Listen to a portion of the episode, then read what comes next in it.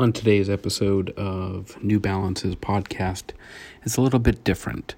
I have somebody in the studio recording with me asking me questions about what life was like in the seminary and then what it was like to transition uh, out of the seminary. He talks a little bit about his faith background and his uh, journey and uh, some experiences with uh, things in the spiritual realm. The episode will be in two parts, um, all in one episode. So if you, the second part will be about um, how he and I interacted and met uh, through a podcast that we both listened to called The Kirk Minihane Show on Barstool Sports. So if you want to uh, avoid anything from Barstool, or if you want to listen to that, that is part of the episode and starts around the 53 minutes and 24 seconds mark. So enjoy the podcast.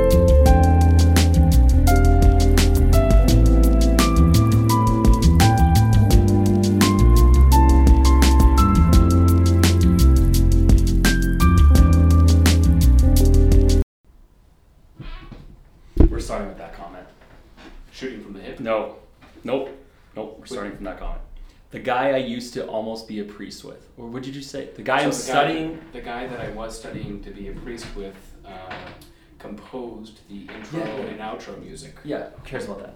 But the guy I was almost, the guy I was studying to almost be a priest with, is not something you hear a lot.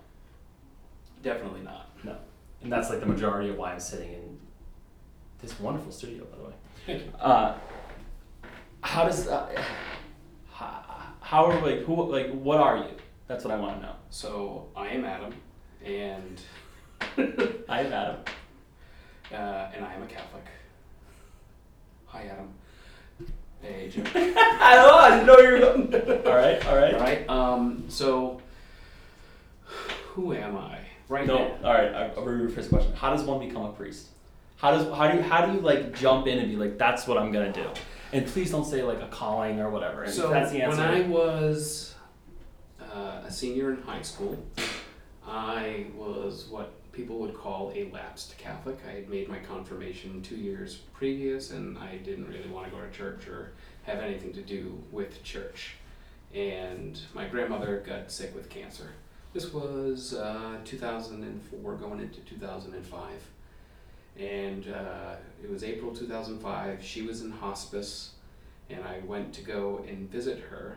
And I was getting out of the elevator. I skipped school to do this, uh, so that little bit of a badass right there. Uh, and I got out of the elevator. The doors opened, and my mother was standing there talking to a priest. And I was like, "Oh shit, this can't be good. My my family doesn't talk to priests." Mhm. And um, my mom's like, "Why aren't you in school?" I said, "Well, I want to come see Nana." She goes, "Okay, that's fine. You're grounded.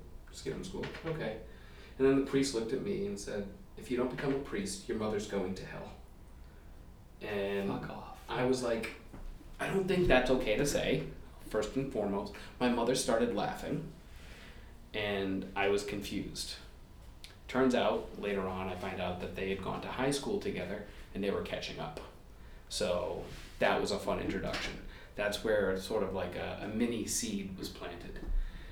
So I, Okay, but e- even right there, talking with a general, like, it's almost like you can't expect them to make a joke. no, They're like they, they transcend like normal human beings and become this. you don't think you're going to encounter a funny priest who's going to say something, catch you off guard, and make you rethink all of your entire life. But that's fucked. Like, how does that? But you have to remember they're human. I no, I know. right? That's- so you don't think you're gonna find somebody who's witty enough with a, such a disarming comment because you're not expecting someone to say, "Hey, if you don't become a priest, your mother's going to hell," and it just knocks you off your. so if you get a, if you get a truth serum right now, yeah, from a percentage standpoint, how much of a percentage is that? in impact? that statement, Yes. did it actually happen? No, no, no. no, no. Oh, How much did that impact your decision? Uh, it didn't impact my decision to go to seminary. But it pushed you. but it propelled me to look at the possibility of it. Okay, so what um, further led me down that path was over the course of I would say three or four months from that point. Uh, one happening later on that day when I went to go and visit my nana. Uh, she was not conscious, but I walked into uh, her hospice room and she was um, laying in the bed. My papa was praying the rosary by her bedside and um, she was receiving the sacrament to the sick. She was getting ready to go home uh, to God, and that was the first time that I had ever witnessed that. And there was something going on inside me emotionally um, that I, I couldn't couldn't feel or try to bring to words what was going on, but I knew something was happening, and I, I didn't know what. So I started to like, what is this? So I started going on to a deep dive to look at what these sacraments are, why they're important, and looking up the history behind it. And the more that I did some research, the more I was like, this is pretty interesting. Just from a standpoint of being culturally Catholic or, you know, looking at what this actually is. Fast forward probably about a month and a half, I'm sitting in a church in Cranston, Rhode Island, uh, for my grandmother's memorial mass. Uh, it was Pentecost Sunday, 50 days after Easter for those uh, keeping track. And the priest that was there preaching the mass happened to be the assistant vocations director who was giving a spiel, like an appeal for people to think about being priests, and if anybody knew anybody who wanted to be a priest, to put their name in a basket and he would reach out to them. It was kind of like recruiting day for the seminary. And I was like, well, I've had people tell me that I'd make a good priest. I'm a good You put your own name in there. No, somebody s- brought me to him after Put the mass. I uh, sort of put my own name in there, but that was what led me down that road. And then um, I went from that standpoint of trying to figure out if this is something I want to try to see where am I going to fit in the best because there's different kind of priests. There's priests who serve in a parish, and then there's religious order priests who live in a community and work towards a common mission. So you think of like things in our area. BC is run by the Jesuits. Right. You've got um, Dominicans who run PC. Yep. You've got um, And that's all like different factions. those are all different religious orders. How do you become an exorcist priest? So you need a special, um, what they call faculty given by uh, your bishop, and you get sent to Rome to go to a special school where you train and learn and sit through uh, these things. They only send like the cream of the crop to to do this. It's like the CIA. Yeah, you don't know who they are. What do you mean? Like the bishop's gonna know who they are. Like you and I, if we were to encounter an exorcist on the street, you'd have no idea who they are. Like you'd know that they're a priest, you wouldn't know that they're the exorcist. Like each diocese has an appointed priest who's the exorcist for the diocese. You watch some of those stories, I have watched a few of the movies, yes. not even the movies, just like the accounts. of, There, like, there's books on it. I've read the, the books. the book for The Exorcist is based on an actual like count. It was a boy. hmm Wild. I haven't read the book, but yes. Yeah, it's wild. Well, okay. I like cultural Catholic. Why do you like cultural Catholic? Oh, no, I just like how you said that. Because I recently talked myself into uh, believing, or like re-believing, Rebelieving? the other way. So It was a YouTube video. agnostic. No, well, probably, but it was a YouTube video about people on like a, a Reddit compilation Okay. that recorded it. You can listen to it about playing with a Ouija board.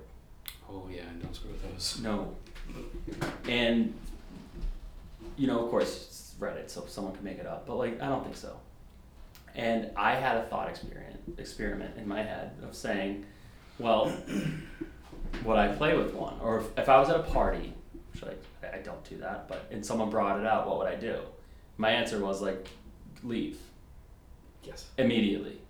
So And then the answer was, why would you leave? It's like, well, because that will invite the devil. That's an invitation. The bad spirit, like you can't do that.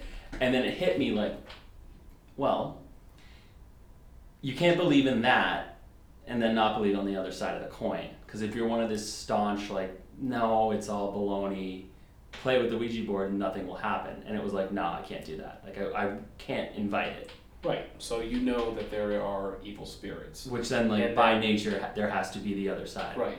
Because you dark can't. matter and light matter. There has to be. Right. There's there's two sides to every coin, and if you believe in one, then you have to believe in the other. And in believing in, in those things also dictates your behavior one way or the other. Right. And then there's another story, which is wild. Okay. And then we'll get back to the priest stuff. Uh, who's this guy? Some dude. I was on the Discovery Channel or whatever. He's like a, a ghost hunter. Okay. And have you ever seen um, Gary, Indiana? No. The uh, the portal to hell. Is this the thing in like Kazakhstan that's No. burning that methane? Indiana. Oh, in Indiana. In Indiana. okay. And this house. See, when you said Gary, Indiana, I thought you meant a guy whose name is Gary, Indiana. I wasn't thinking of a place, Gary, Indiana. And Gary, Gary, Indiana is very close to like Chicago, and it is one of the worst cities in America.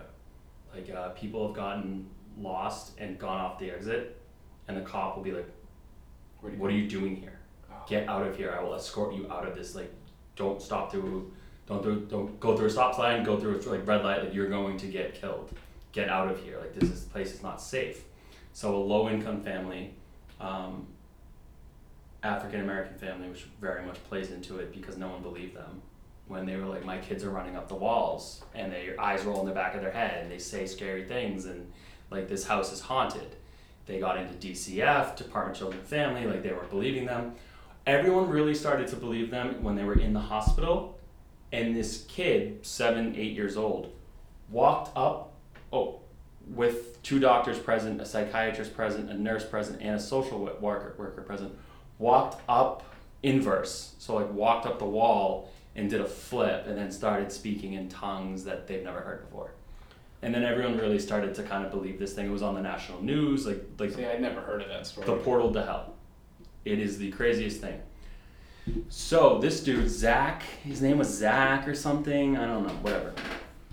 He uh, he's got a haunted house man- museum in Vegas, and he bought the house on the spot for like thirty thousand dollars, and then did a documentary on it Okay. two months ago, three, you know, COVID, boredom, you know, ran out of things to watch. I watched the documentary.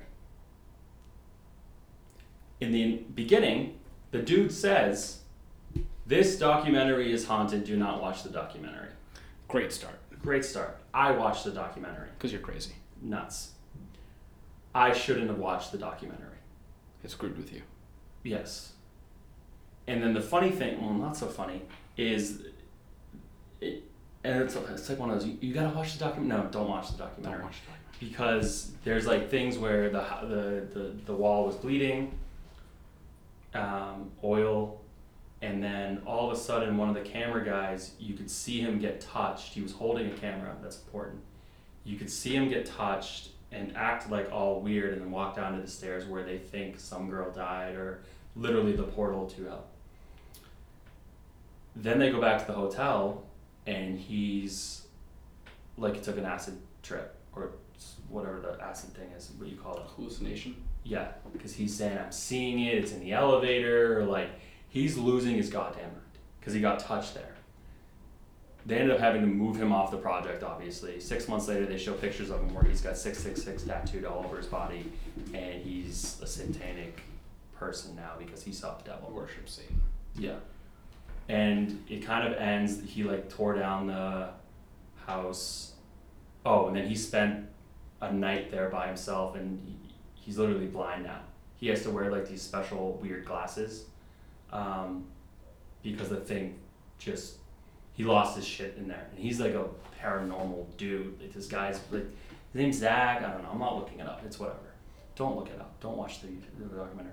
I probably won't because So I that night, the next night, and I'm a good sleeper, deep sleeper, the whole whole thing, no issues, and it's winter.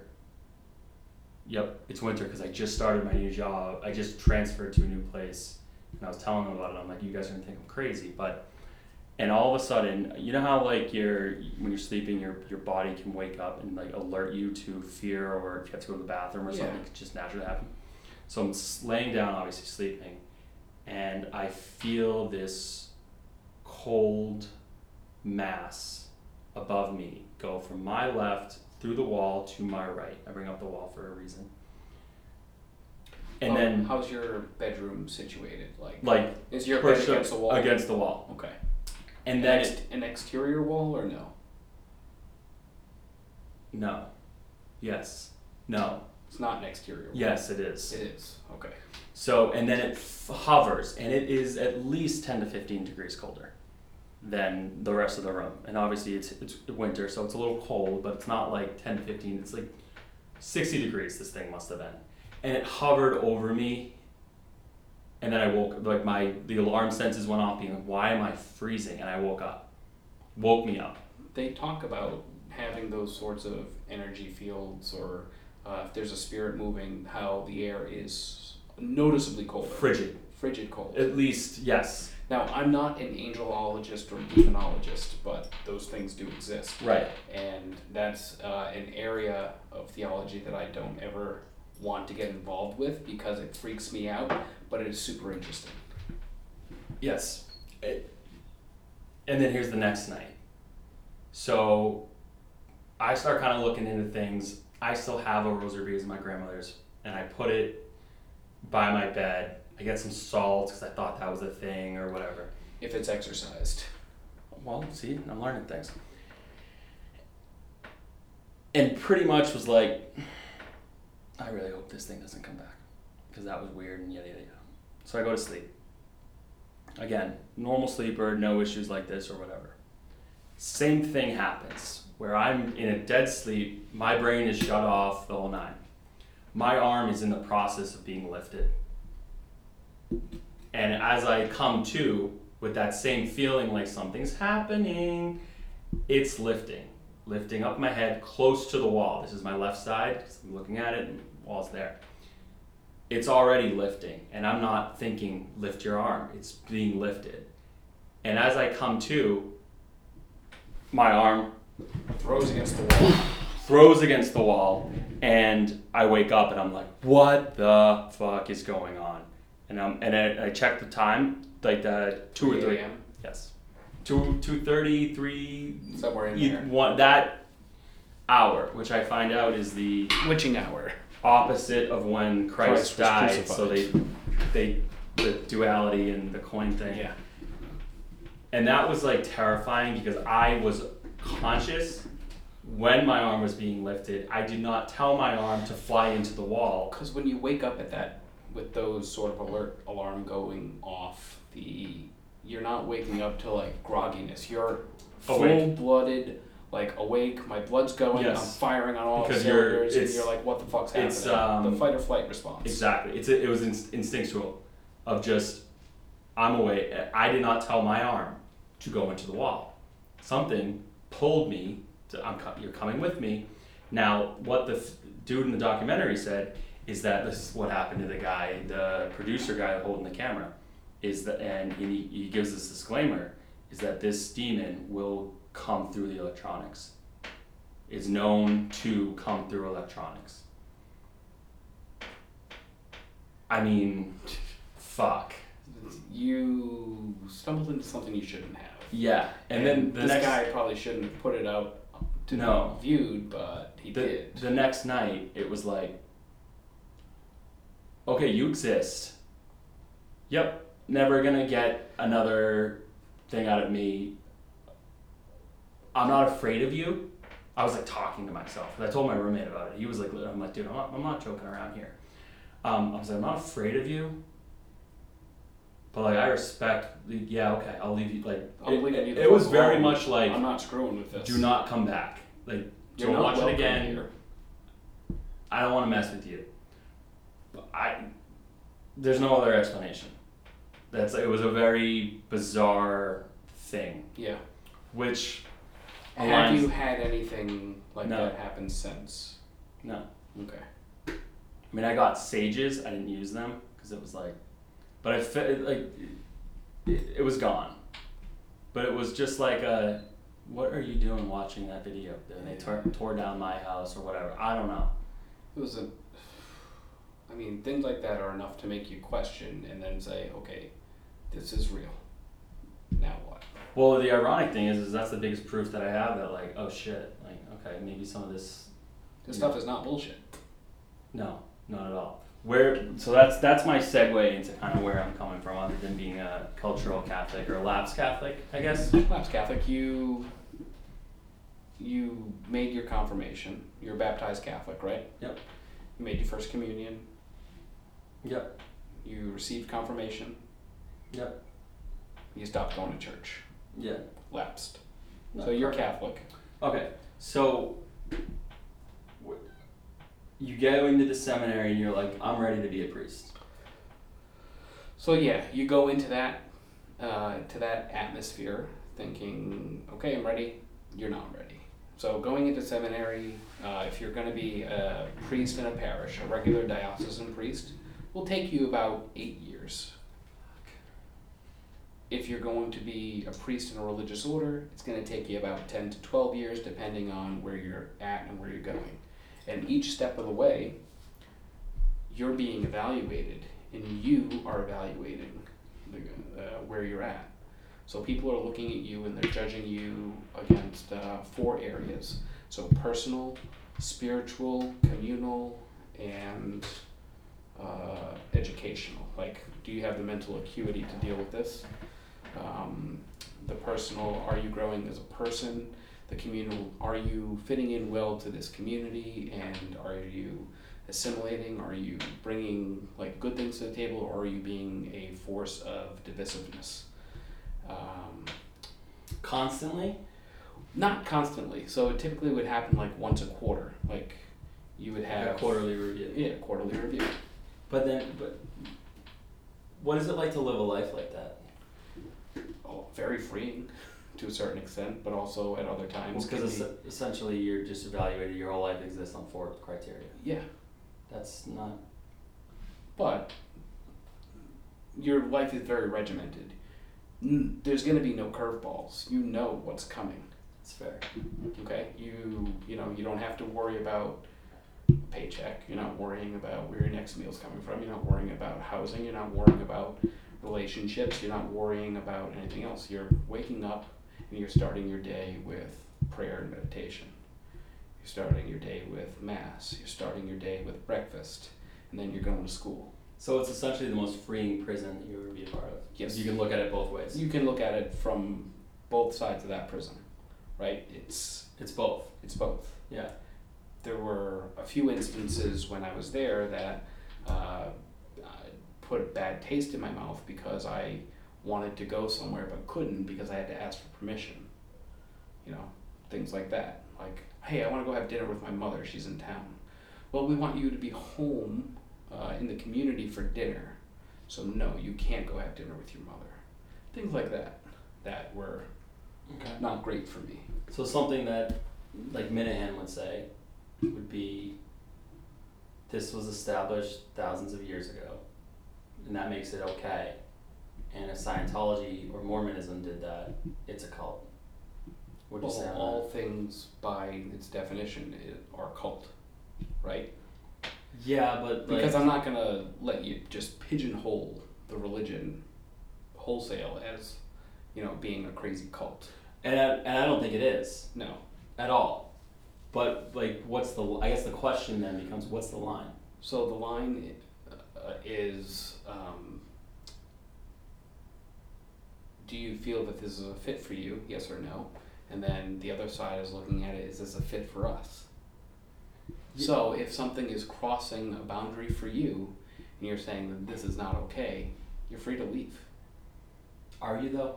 Yeah, that's what I did. I left. Well, no, no, no, no. But we'll, get- we'll get to that. We'll get to that. I'm just more in, in, in general. Like, are you free to leave, or is it implied? It's implied. Like, what's the There is a, a genuine freedom, but there's con- also um, yeah. Well, the going clear Scientology, and I'm, again, I'm not equating the two. Just more of a thought exercise of not having to talk to someone who used to be a priest or almost was a priest. The prison of belief is the way that they described it is both a like sunk cost. I'm already in it three years, or I'm already in it four years. I've already d- for from yeah. the cult. I, I mean, I've already donated enough money, or in this sense, already donated enough time. Right. So at the time uh, when I s- took my exit from seminary, I had invested a third of my life. I was 30 years old when I left. So how do you make that decision? So I looked at it from uh, a standpoint of what do I want? And what I wanted uh, in the long run was to have a wife and to have a family. What I ended up doing, shooting myself in the foot in the beginning, was telling myself and essentially making a deal with myself that I was not going to leave until they told me that, hey, this isn't for you and they kept saying, "Nope, you're good. Move on, move on." I hit my speed bumps from time to time, um, but then when I was staring down the barrel of making vows in perpetuity for forever, I said, uh, "No, I can't do that in good conscience." So if you didn't make that deal with yourself, would you have lasted that long? I don't think so, because I was waiting for them to tell me this isn't for you. I was waiting for them to fail me. Does that mess with you? No, I don't. I don't think it messes with me. Um, there, are, you know, are obvious uh, sorts of hang-ups to the extent where I, you know, still work for the church currently, um, but I'm not studying to be a priest. I come home to my wife and to my dog, um, and I'm not bound to live a communal life that's um, requires. Uh, giving up of freedoms. What is that like? Coming home to a wife. No. Well, I, I need to ask about that. I guess. what? what li- like Living a communal life with No, guys but- who are no, doing no. the same thing. Going from still working, like just from an organizational perspective, and I'll I'll leave the the, the cult analogy alone. But you, it would be kind of like, you know, working for the CIA, and then to become a special agent, and then going into like administrative. Like you, are you a former priest? Are you no, a, I was never ordained a priest. well, are you are you, So are, I are you a are you a a quitter? no. Do they like how do they how does that how, in the priest community how would they perceive you? Uh, as an ex seminarian, somebody who is studying to be uh, one of them, who never made it to be one of them, but is still around. And how's that from a respect standpoint? Um, I'm treated with a lot of respect uh, from the community, um, but also am tasked with a lot of things that the priests don't necessarily have time for or would want not want to do. Um, but you know, treated with Was it an adjustment period? yeah, it definitely was an adjustment period. There was, um, I was going from when I left my post, I was with the Salesians for 10 years and I was, uh, I was a religious brother, so I was Brother Adam. And then I went from being Brother Adam to just being Adam. And uh, that was an adjustment because I was a brother for six years. Um, and, you know, my entire focus in life shifted because I was moving out from that realm of studying to be a priest and being a brother to uh, now, okay, I've got to find a wife. And that sort of became my singular focus, was trying to find a wife. So I took that measure of what I I knew I wanted and applied it to everybody that I was dating. Do I want this person to be my life partner? Do I want this person to be my wife? Can I see this going the distance? And uh, before her, I dated one other girl seriously, uh, her being my wife, Betty. Um, and that lasted for like seven or eight months, and then uh, it didn't didn't go anywhere. She went on vacation. Uh, she went on a work trip. She invited me to go with her, and I said I couldn't go because it was uh, a busy time for work, being First Communion time. Mhm. With my current job, I couldn't leave during First Communions. Uh, so when she was gone, she said, "I didn't miss you," and I feel like, you know, it's this isn't gonna go anywhere, so I'm gonna gonna end it with you. I said, "Okay," and this was like a month before uh, my birthday, and uh, we were at a assembly row in Somerville. Uh, met for drinks where she broke up with me, and I said, "I'm kind of hungry. Do you want to have dinner?" Like I invited her for dinner right after, and I asked her about her trip to Amsterdam. Uh, But like the, th- that's that's that's why I wanted to do this. When we talked about it. right. And that's the question I wanted to ask because you know, I think you're self-aware enough to know that's not normal. So I think it's more normal than people think. That's The- ab- no, the- that's not so- that's that's not so normal. hold on. That's not normal. That's not normal. So that's not normal. like if you polled a hundred people and it's not weird, it's just not normal, and that's Okay. that's the interesting thing. all right. So, So, it's not coming fair. from it. It's it's it's, and I think it's a fascinating point because most people wouldn't think like that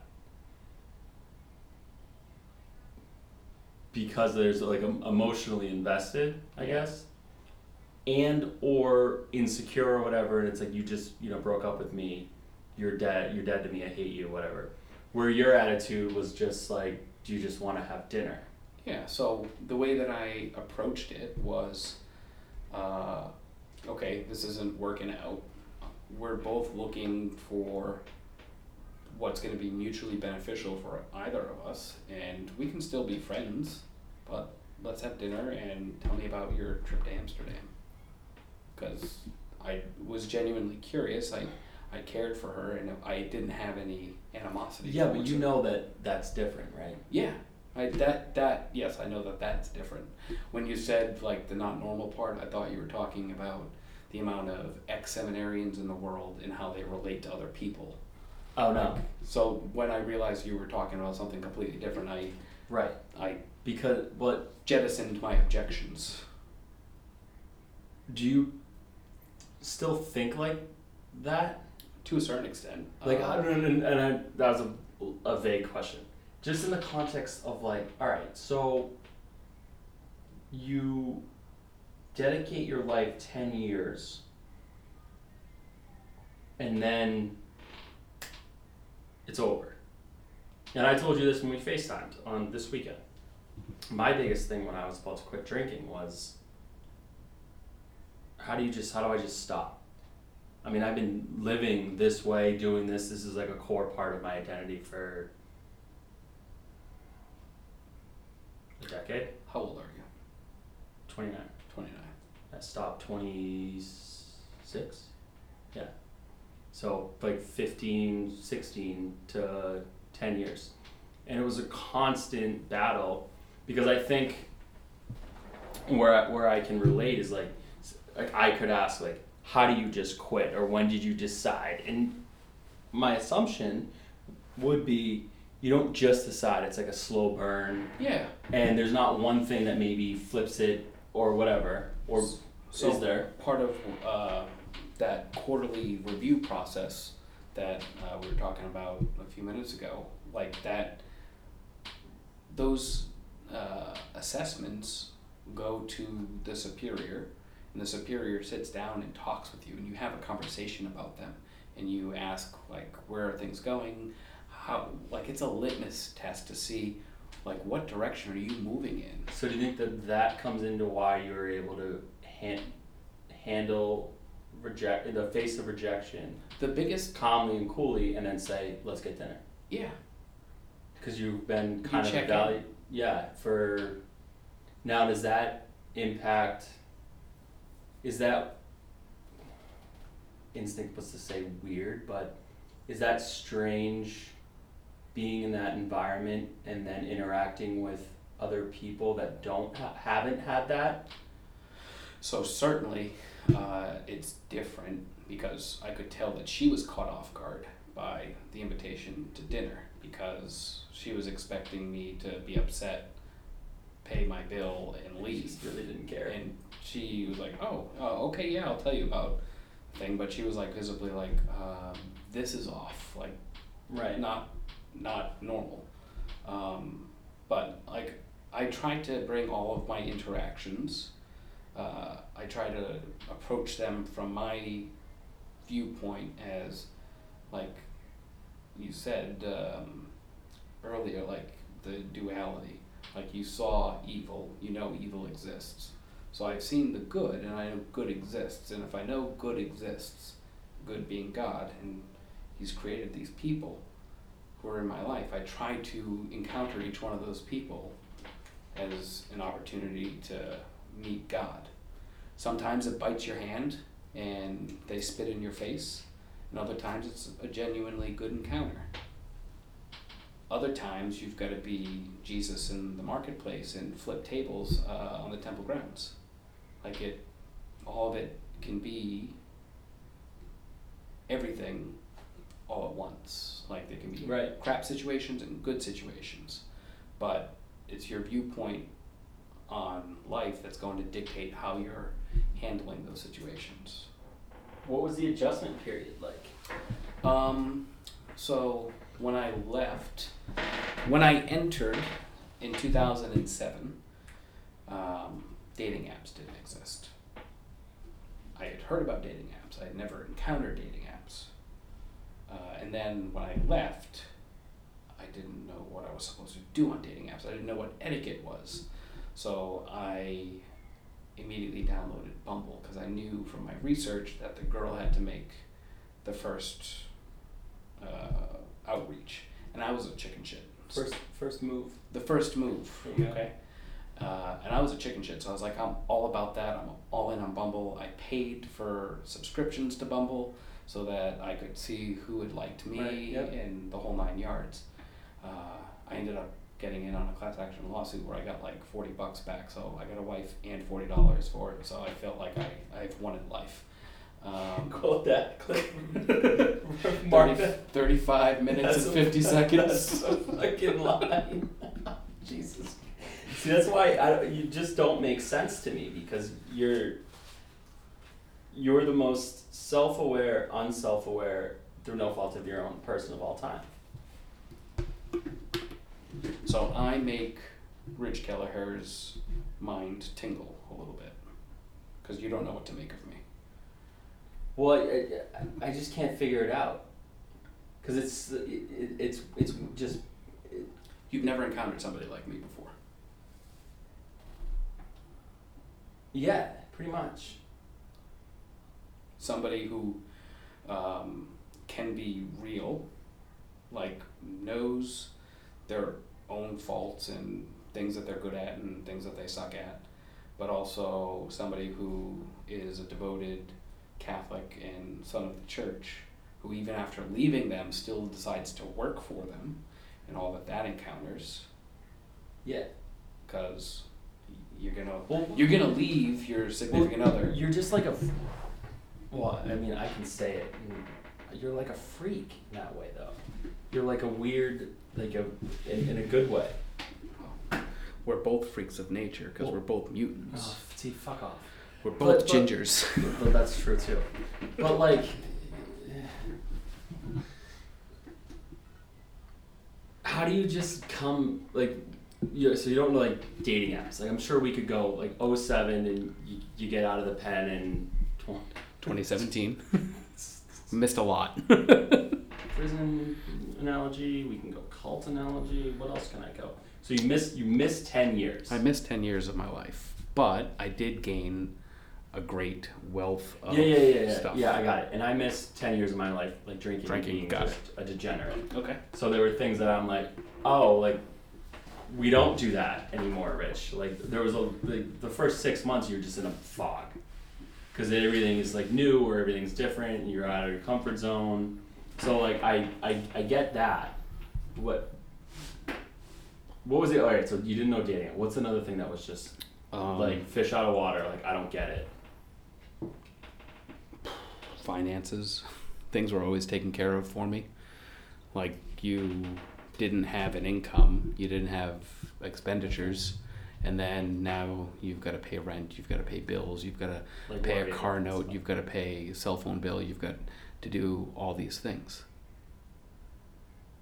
So but that's a whole nother you can admit like that's weird, right? yeah Okay. Yeah, because who what 30 year old is just coming essentially out of their mother's basement into the world and saying okay you go live in boston one of the most expensive markets to live in in Well, the do you want- country do you want me to answer that question? go for it Well, it's either prisoners or people that were in a cult. yes And, I, and I'm not equating cult to what Right. you went through, but like those are the two. you know You have more in common with a prisoner or an ex-con that's out in the real world, or like someone who just left Scientology for like ten years, like Leah Remini.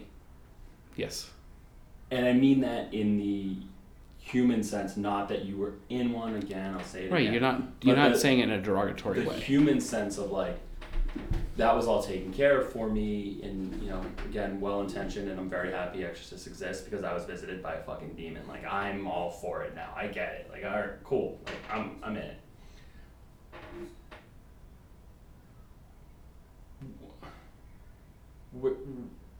Did you have a point where you wanted to go back?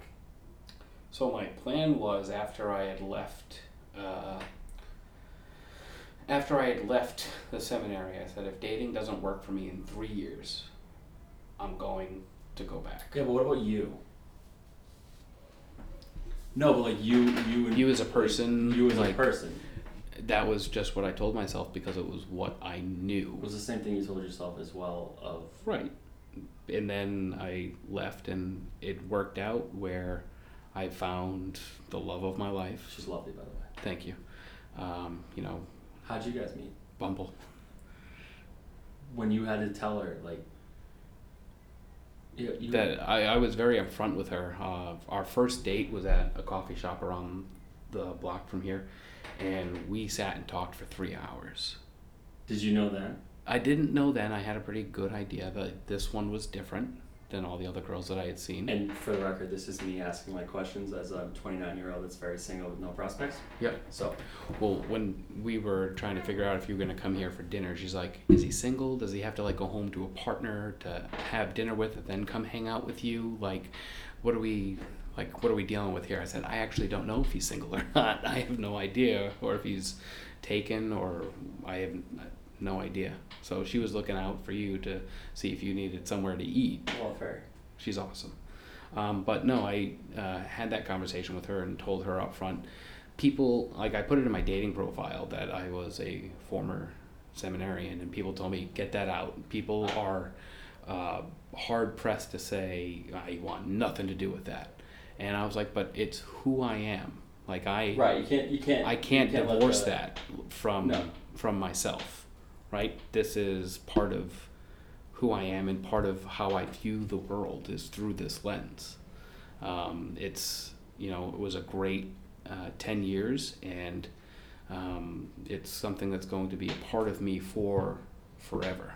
But on that same token, all the questions that I've just peppered you with, that I went through, people are really weird when you make a change, and I'll, I'll equate that to like, oh, you don't drink anymore, and my joke will always be like, my jersey's up in the rafters, I retired, Yeah, which is like kind of my defense mechanism of saying, like, I did it, I did it, I lived it, I'm done, right. like, I don't want to do it anymore. and we all have those sorts of um, opportunities to make those big changes but uh, we also have to live with how are people going to interact with this huge change that i'm making Right. which um, That takes a little while. it does so almost four years ago to the day, I penned a note that I pinned onto my social medias that said, Dear friends, please pray for me as I continue my pilgrimage of life striving for sanctity. Over the past year, I've been discerning with my superiors and spiritual directors about continuing in religious life. The discernment has led me to decide not to apply to renew my profession with the Salesians of Don Bosco. I've had a great amount of love and respect for the Salesians and the mission that's entrusted to them. Pray for me as I begin the next stage of my life and pray for my continued discernment of God's will. Be assured of my prayers for each of you, and please pray for me. Do you like talking like that? It's how I write. It's not the same way that I speak. So when I post something, it's very Yeah, every you know that sounds like a crazy person, right? I don't because Right. Oh, that's right. Okay. that Got that's how I write. Like every word means something and inflects a tone. So that's my pattern of writing. And I'm coming from a super um, proper environment and now entering into a Chaos. regular environment, Yeah. right? Okay, I got it. So it's a little bit of both. I signed it as Adam when I was still brother Adam. Like, ooh, that's That's like a big deal. not really, but Kind it can be a big deal. Okay. I didn't download the various dating apps until my vows expired on August 16th when I left them uh, at the end of July. So, like, I was still here in Boston under vows, but I didn't download dating apps to try to meet people until after those vows had expired. So you meet Betty, I met her and and you you were curious. It was different. See, going back to the poll hundred people or whatever whatever that analogy was. I mean, you poll hundred people. You spend three hours in a coffee shop with someone on a first date. More often than not, people are gonna be like, "I think this is like, yeah, like I knew something was very different about her because there were other interactions that I had with people where um, I met one woman on Hinge that wanted to jump my bones right away. Um, we How, how did that how did that go? uh, we made out at Plymouth Rock.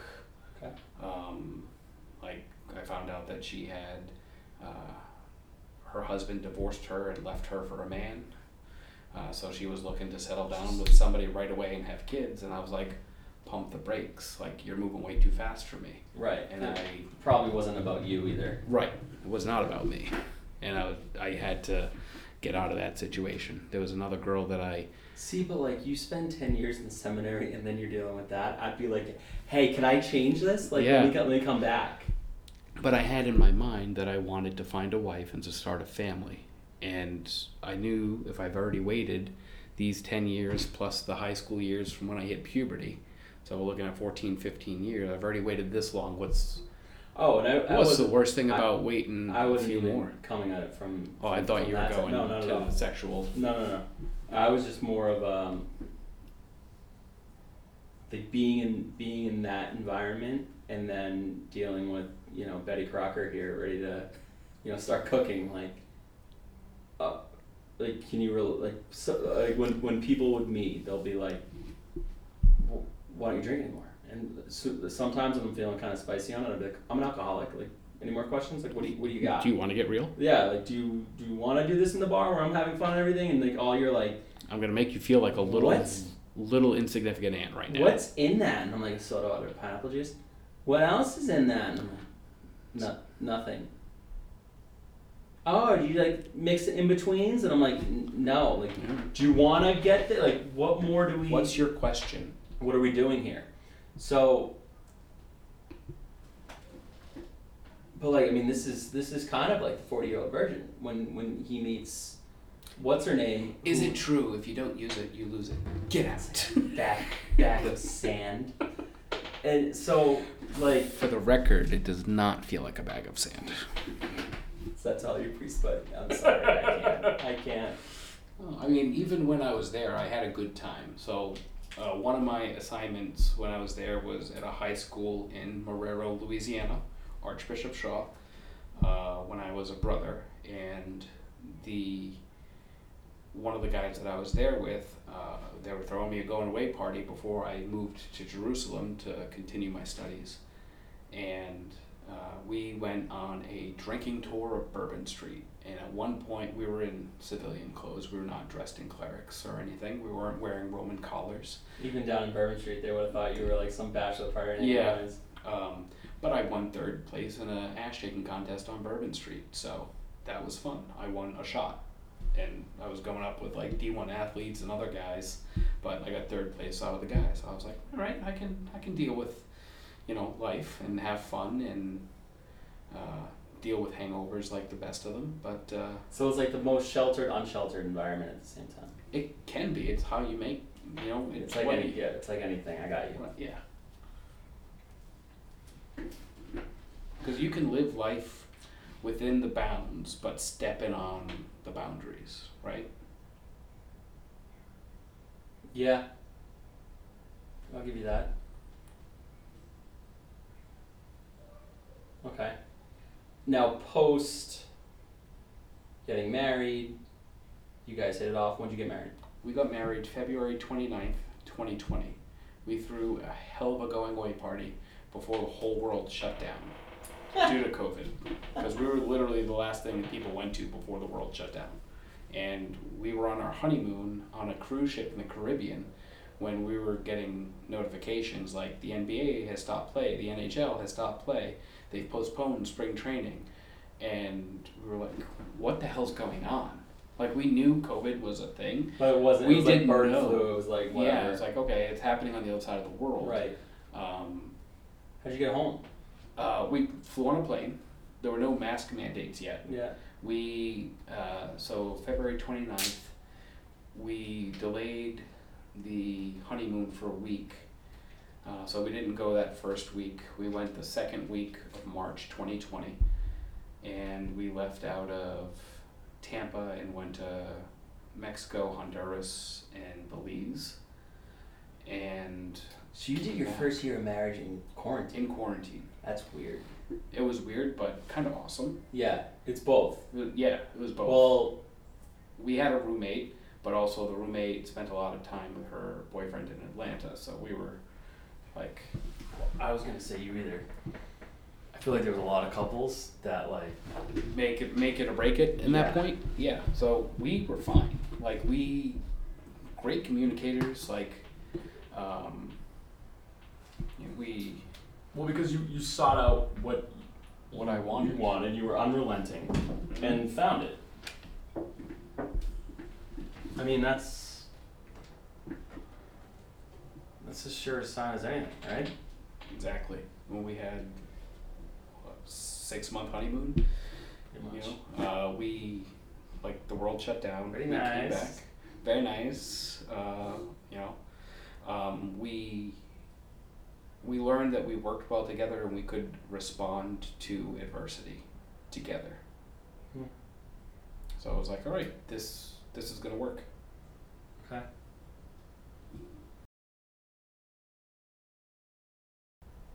How, now, how'd you get into Kirk? So when I first moved here, I was wanting to get into find something. I said, old working men listen to talk radio in the morning. I'm an old man. I work. I have to drive. I should listen to something. I wasn't real big into podcasts or anything, so I remember listening to WEEI in Providence when I was younger. So I put on EEI here in Boston. And the first thing that I hear is Kirk and Jerry Callahan um, just fighting about something. I, I don't remember. But I was like, this is different. I like this. It's spicy. And I've never heard any radio like this before. It's not contrived. And when it is contrived, you've got somebody who's busting the balls of everybody else, uh, just going after it. So I started listening to Kirk, and it was shortly thereafter that um, they both found themselves being suspended and uh, getting kicked out of EEI. And he was on hiatus. I said, "Well, what the fuck am I going to listen to now?" And that's he went to.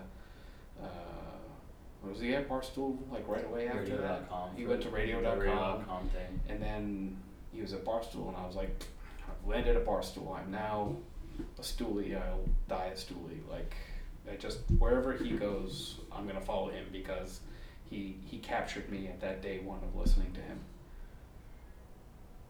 Because I have to drive from uh, Dorchester Lower Mills to Somerville, which is 12 miles, and it in the morning takes you about an hour to do it. Yeah. Okay. What post that in in the barstool? What was your impression of me?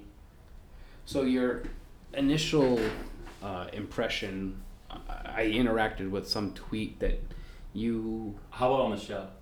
uh, I found you to be a bit of an antagonizer. Like you were just there to press buttons.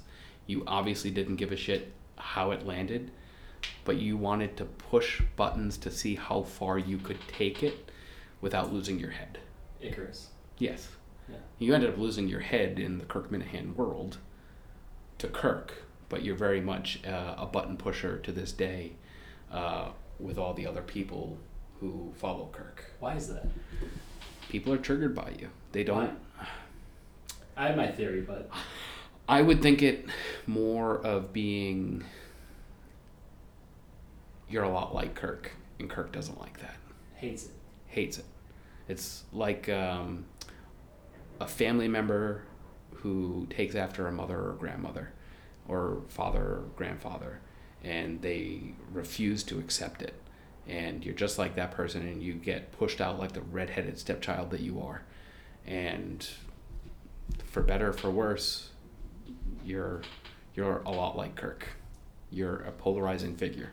People will either love you or they'll hate you and there's no in between. Well, the best thing is, is then he'll be able to be like, I'm just, I'm just doing it, you know. Yeah. He plays, he plays that, which is fucking beautiful. He's the smartest man in the show. No question. No question. And I, I don't know. I don't still think I'm polarizing, but it. it Not so much when anymore. I can. But even like this, uh, not this past week, but the week before, uh, when you were on uh, the Off podcast, like they were able to make part of an episode about you and your uh, your appearance on that podcast when there was nothing going on in the miniverse, so to speak. I mean, I, I, I intentionally went in there to be like, all right, I don't have a shtick anymore. And the one thing, I, I don't blame, I probably would say it too, but like, that sounds, whatever, whatever Mike said, that sounds like someone who's crazy that's not trying, it's like, no, that's, that's just me, I'm just more entertaining than you are, like, I'm sorry.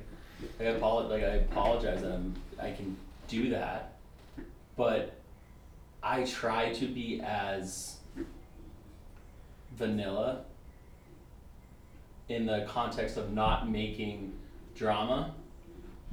And by doing that, it was almost like he knew that and was going to make it drama for drama's sake. To create content. Yes. He was using your content to create content for himself. Which is st- it still baffles me that I'm just a fucking nobody. Like I'm literally just a nobody. That just It, But you But- fly close enough to the sun, you're gonna get burned. No question, and I'm aware of that. But it was almost it's like a weird unspoken like dance. Not not and then, you know, he could not that he's gonna listen to this, but he could do the you're making it so much better. No, but like you told me or you said to everyone that you don't remember the thing. You clearly listened to the whole episode. You heard me talk about it. You're still gonna play the amnesia card, but you can rattle off who, who won the U.S. Open in 1974. Like sick. Okay, and then you're still gonna say it was like, oh, you told them that you weren't gonna be controversial. You don't want to piss off Kirk like DEC tried to do intentionally. I'm still gonna find a way because you just challenged me, and that is when And that's why you're a lot like Kirk, and he will never admit to it. that's the most incredible part where I was like, you're f- like I was sitting in my like on my, like watching listening to it. I was like, fucking genius. Ideas like someone was like, did like some the dummy on there asked me like, which idea? And I'm like, dude, there's not like an idea. It's like concept. It's like a Right. You can talk about conceptual things that aren't ideas for content. Which ideas? is Listen. calling and using? That's your idea. I'm like, dude, that's not how. That's not like what like- I mean. How can we grow this brand? Which you, it happens organically. Uh, when we were talking a little bit pre-show, you talked about the sort of recycling effect that Kirk has on people because I gave my uh, opinion that uh, Kirk gives off the air that he doesn't give a shit about the fans, but it's the fans who make Kirk who he is because he entertains them. And the reason why he can do that is because the fans give a shit about him. Yeah. So that's why it's entertaining and different. What captured you to see it? Fuck it, fuck, fuck, it, burn full, burn the whole fucking thing down. Fucking hate everyone. Fuck, fuck, fuck, fuck, fuck. Everything sucks. I hate the fans. I hate everybody. It's like uh, the Gladiator, Maximus. Are you not entertained? He pretty much spat on them and said, "Are you not entertained?" Like I just cut everyone up And they ate it up. and they loved it. Like, why aren't you clapping? Like, you savages, like, you're here to watch me kill people. I just did it, and you're like this shocked and appalled. Are you not entertained? It's the most brilliant moment in cinematic his- history. Like, just looking around, and then he then he spits, and they, they go insane, and he's like, these people are nuts. Like, what do you want? You wanted violence, you got it, and now you're like shocked and appalled, and then you're even more shocked. They threw the sword up. Like, so he can do that, and that's the thing that is most capturing, I think, of like, I'll burn the whole fucking thing down just because I can. And rebuild it. Yeah. Rebuild it any which way. So, and he calls himself Podcast Jesus, and it's probably because he can burn it down and then rebuild it in three days, just to stay on brand with the Catholic, Just just because he can. just because he can. Just because. That's the only other reason. And it's it's the when I think about like it must be a weird existence to be like Because he's also incredibly self-aware. He knows everything. Right, and that's when he got all mad at me the time that I leaked out the. I had someone, I would have people DM me and be like, "Hey, like I live five minutes from Murchison. What do you need?" And I'm like, "I'm good. Like, no, nothing. Just keep an eye out for the killer. I got your back." And I'm like, "Okay, this is getting a little like." When when they um, went after that school, Oh yeah. whatever that school was, I had a kid on the inside like feeding me intel. And he and he's like made some sort of comment about like, can I get some stickers? I'm like, well, I'm not really sure how that's gonna work. Like, you're like 16. He's like, yeah, I know, but and and like I almost brought up like we can do a dead drop. Like I'll put it outside of it. And I'm like, what am I do? What am I doing? Like this is so bizarre. But like for him, like he gets calls and it's like, whoa, my marriage or this, and it's like I don't fucking know, dude. Like, but it's a weird. To this day, the most bizarre call I heard was the guy with the ice cream and the kid being in the room. Some guy called and was like, "Eat the whole carton." Kirk's just telling him to eat the whole carton, and the guy's like, "Okay." He's like, "Is that your son in the background? Watch him, watch him eat the whole carton, or whatever it was." And it was just like bizarre, but the whole idea of um, people interacting with this one figure, Kirk Minihane, and having such a huge impact and ripple effect in creating friendships, creating enemies, and creating apathetic people who just listen to listen, which I find myself being more in the camp of. Um, I've made friends uh, in the Minifans and in the Miniverse. I still don't understand the whole Mintel It's nothing. Incel. It's just a joke. and Minifan thing. Um, but like being able to to have those interactions and creating friends has been what I think has been the best part outside of uh, uh, for my entertainment life outside of seminary. This has been the best part of it. Um, you know, obviously excluding my wife and uh, our child and to be born in November and the dog. Like this is the most entertaining piece that consumes uh, my life. Being in Twitter and seeing what's going on in the world and.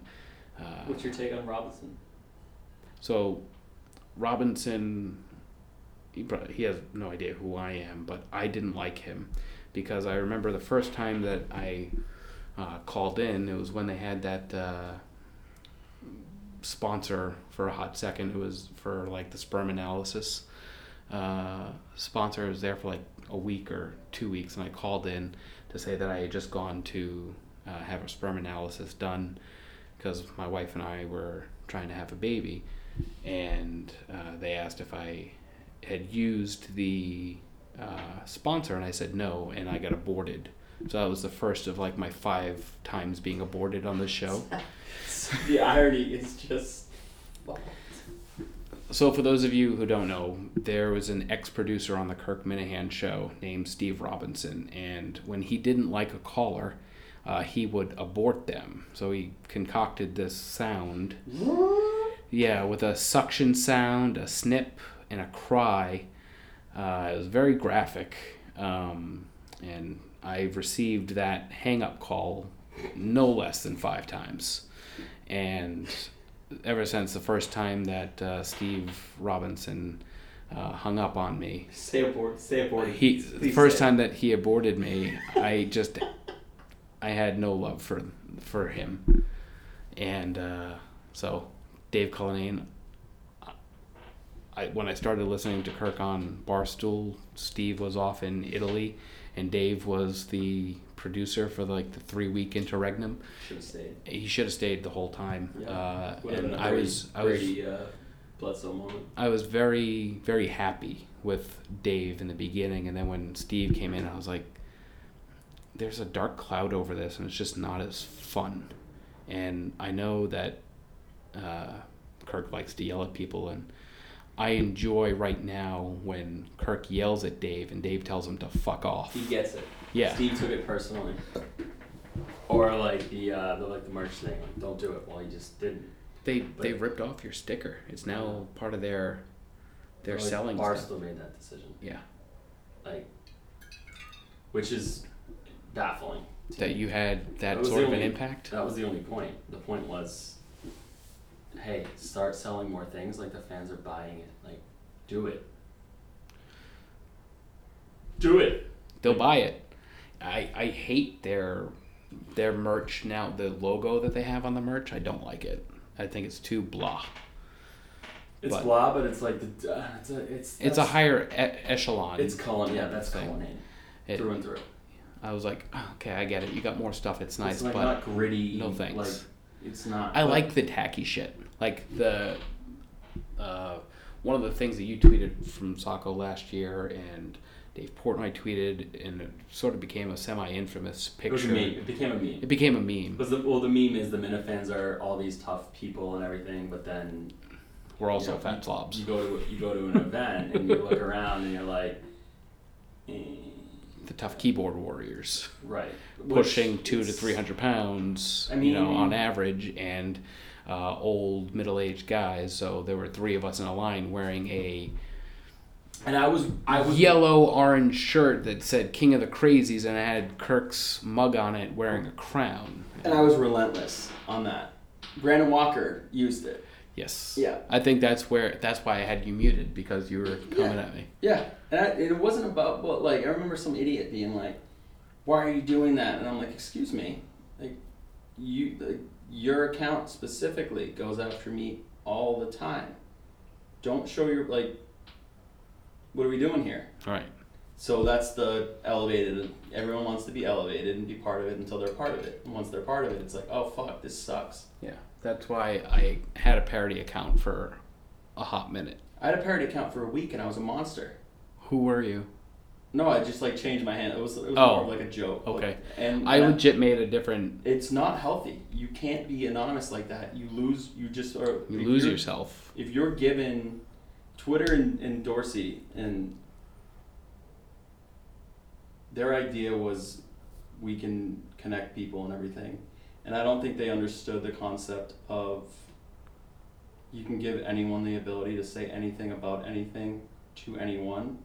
That's not healthy. No. And the implications of that from a societal level is shocking. Yeah, uh, myself and one of my buddies, uh, we had accounts, and then when somebody was, I think it was somebody was going on a uh, clearinghouse of doxing people, like maybe six months ago or five months ago. I forget who it was, sneakers or Whoever. whomever, and I was like, I'm just deleting Oh. this. I'm out. I want no part So, of this. Wait, well, before we before we started recording, you said that you had two buddies that are Minifans, and you told them that I was coming. What did they say? Like, Um, good luck. one was surprised and was like, "Oh, okay, have fun, good luck. Let me know how it goes." And then one was, uh, said something along the lines of, uh, "Make sure he doesn't cut up your body into pieces." I've had people. I was like, "I'm sure I'll be fine." A president of some company just sent me a message on LinkedIn and was like, "Hey, you're not The Rich Keller, Rich are you?" Keller. And my response, because like once I know that, like I'm like, okay, clearly they they're in. I'm like, if you have to ask, dot dot dot. And he was like, well played. All right, huge fa- or whatever. And I'm like, okay, Thanks. sick. And that's the concept of parasocial relationships, um, which is another unique phenomenon that's become. It was like mainstream in like the 30s, like it was invented, but didn't resurge until recently, with like influencers or social media and everything. Which that still like, boggles my mind that influencers exist. well, it's just all it's all how do we monetize this? Yeah. And that's like actually the reason why I wanted to talk to you because I had a, as I said to you in text, I think it's like you're five to six years late on this. If this is a passion project, make it a passion project, but you're never gonna do anything with it. No. And it's just the, and that's not by no fault of your own. That's the market. Everyone has an effing podcast now. Like, how are you gonna be different? How are you gonna stand out? Yeah. This is How much me. time is gonna be? This is for fun. as long as it stays and that was my thing of like keep it fun and just do it for you. But like the like in Portnoy said all the time you can't make another barstool we hit at the exact perfect moment. It would be like Rogan. Rogan did the podcast he did look back the episodes in 2000 fucking like four. Three. yeah he just started it just screwing around with buddies or whatever. And he made the UFC at the right time. Like he's hit things at the right time. He's not a genius by any means. He's obviously brilliant and, and smart and stuff but like this is like the the internet age is almost over in the sense of like importance you Yeah. see like cancel culture is already being like they have tweets from like 2000 who cares like no one cares anymore no one's like oh my god look at those tweets but Now that TikTok star Addison Rae has essentially been canceled because she went up and introduced herself people to are Trump. people are like, you know what? Doesn't like, matter. It doesn't matter. It's not real. None of this is real. But the parasocial thing is interesting from like Kirk as well, where it's defined as a group of people that feel like they know someone so well and the other person doesn't know they exist. And you could look at that from like influencers, you could look at that as uh, celebrity type stuff, or like if a celebrity does something that's outside of your norms or values, you get outraged. Well, why? That's their per like they're just human being or whatever. So like that goes back to like my psychology of things. Like I don't view uh, like I don't get outraged when a s- celebrity says or does something. I'm like, all right, that's them. They're doing their thing, and it doesn't really have an inf- impact on me. I the don't care. the outrage comes from the parasocial, whereas like I've devoted time on you, I've done this, I've done that. How dare you? And it's like that. It's like a fine line of what do you mean? How dare you? Like I, that's my opinion. Or like J.K. Rowling has taken a stance, and her new Hardcore stance. her new stance is like, you know what? I tried it. I did the whole woke thing. Here's my line, and I'm firm lines in this in in the um, like a firm line. I'm like, you know what? No, like I'm good. This is what I believe. Like I'm done. I have the money. I have everything. Like, oh, She's got the fuck you money. fuck you. Yeah, she used to be. like, Oh, she donated so much money. She's no longer a billionaire anymore. Now they hate her because she's not going along with, and they trust her. They've been reading her forever. Like they, you used to be one of us, and now you're an you're an other. Um, yeah, like going back to Kirk, I think that must be a lot of pressure to be like, Well, that's. I mean, I feel like that probably plays into his mental health stuff, and thankfully he has has to. he has that mental awareness to know when it's getting bad and he has to step back from it. And we all yearn for content while he's away, but that's why I think these parody accounts and other He's like literally away in a mental hospital, and people are like, "When's the show coming?" Like, you know what? Yeah, Like, like step back. perspective. Yeah, take take a step back. perspective on And that. there's enough like uh, alt um, podcasts to listen to that cover the stuff that he's covered in the show and the personalities revolving around the show uh, to sort of get that little high that you need to take you until he comes back from his uh, from his breaks. And when he needs to step away, I'm thankful that he has that awareness to do so because you know he's going to come back with a thousand percent. He's going to come back as the best Kirk that you can get.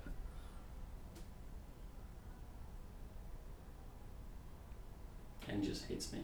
He does hate you because you're just like him, and he doesn't like that. There can only be one Kirk Minihane, and you're like a Kirk Jr. I see. I never wanted to be. I think that's. I think that's why people hate hate it. That's why people hate me. What's there's a people didn't want to know who I was until I wore the mask type thing, like uh, the man in the iron mask or what was it? something. There was a I'm, gonna line I'm picking up what you're putting down. like you didn't ask for it. You So this is exactly why it happened, and exactly why people still hate me for it. Yes. I did what they either wanted to or could or couldn't. Yep. There's enough callers. It's the same fucking. everybody bumbles over their words when They they're all talking to him. My even when I I call up here, like Fridays are my call day because I don't work on Fridays and I can sit up in my home office. How long do you have to wait? Sometimes I go like 120 times hitting the redial, waiting to get through. And when I do, like this last time, uh, I was on hold for like 15 minutes before I could get through. Do you get nervous before? Yeah, I would get so, so nervous for my prank calls. so I, it's not even a prank call. Like I call in to, like I try to have a general idea about what I'm going to talk about. But now that they've started the live stream, like I can see what Kirk's facial reactions are. I can see what he's You doing and at that. wearing. No, I do because I was I forgot what the hell I was going to talk about. I was going to talk about um, you're nothing without us and we're nothing without you type of thing. Um, and Parasocial. yeah, the parasocial. And then uh, he was wearing the Yankees hat all last week for some reason to trigger us or to copy Blind Mike, whatever one it was. We're not exactly sure because he didn't answer my question. But I was going to tell him, you know what, I'm going to be at Saco. I'm going to wear flip flops. And my feet are disgusting. So put that in your pipe and smoke it type of. See, but like you think that that's like a big sick burn, and It's not. I know not. it's he doesn't give a shit. He'll make it a big scene if he sees it, but he doesn't care. It's gonna have no impact on his life. does he not like flip flops? He hates feet. Okay, of course. He some woman was wearing uh, sandals at Saco last year, and he flipped out. but again, it was all a show, because he's the greatest entertainer.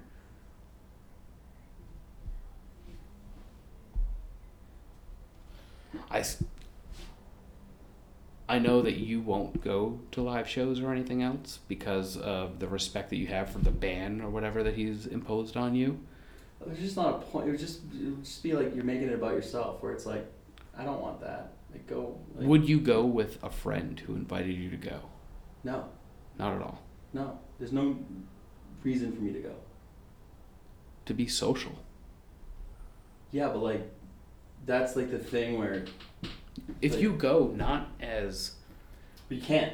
I know because But you've you flown too close to the sun and everything, but You, but like, you, But you can't go back. No, you, you can't go back. you're still a human. You're not a demigod. No, like I'm, I'm well aware, like well aware of all that. I would be so uncomfortable being there.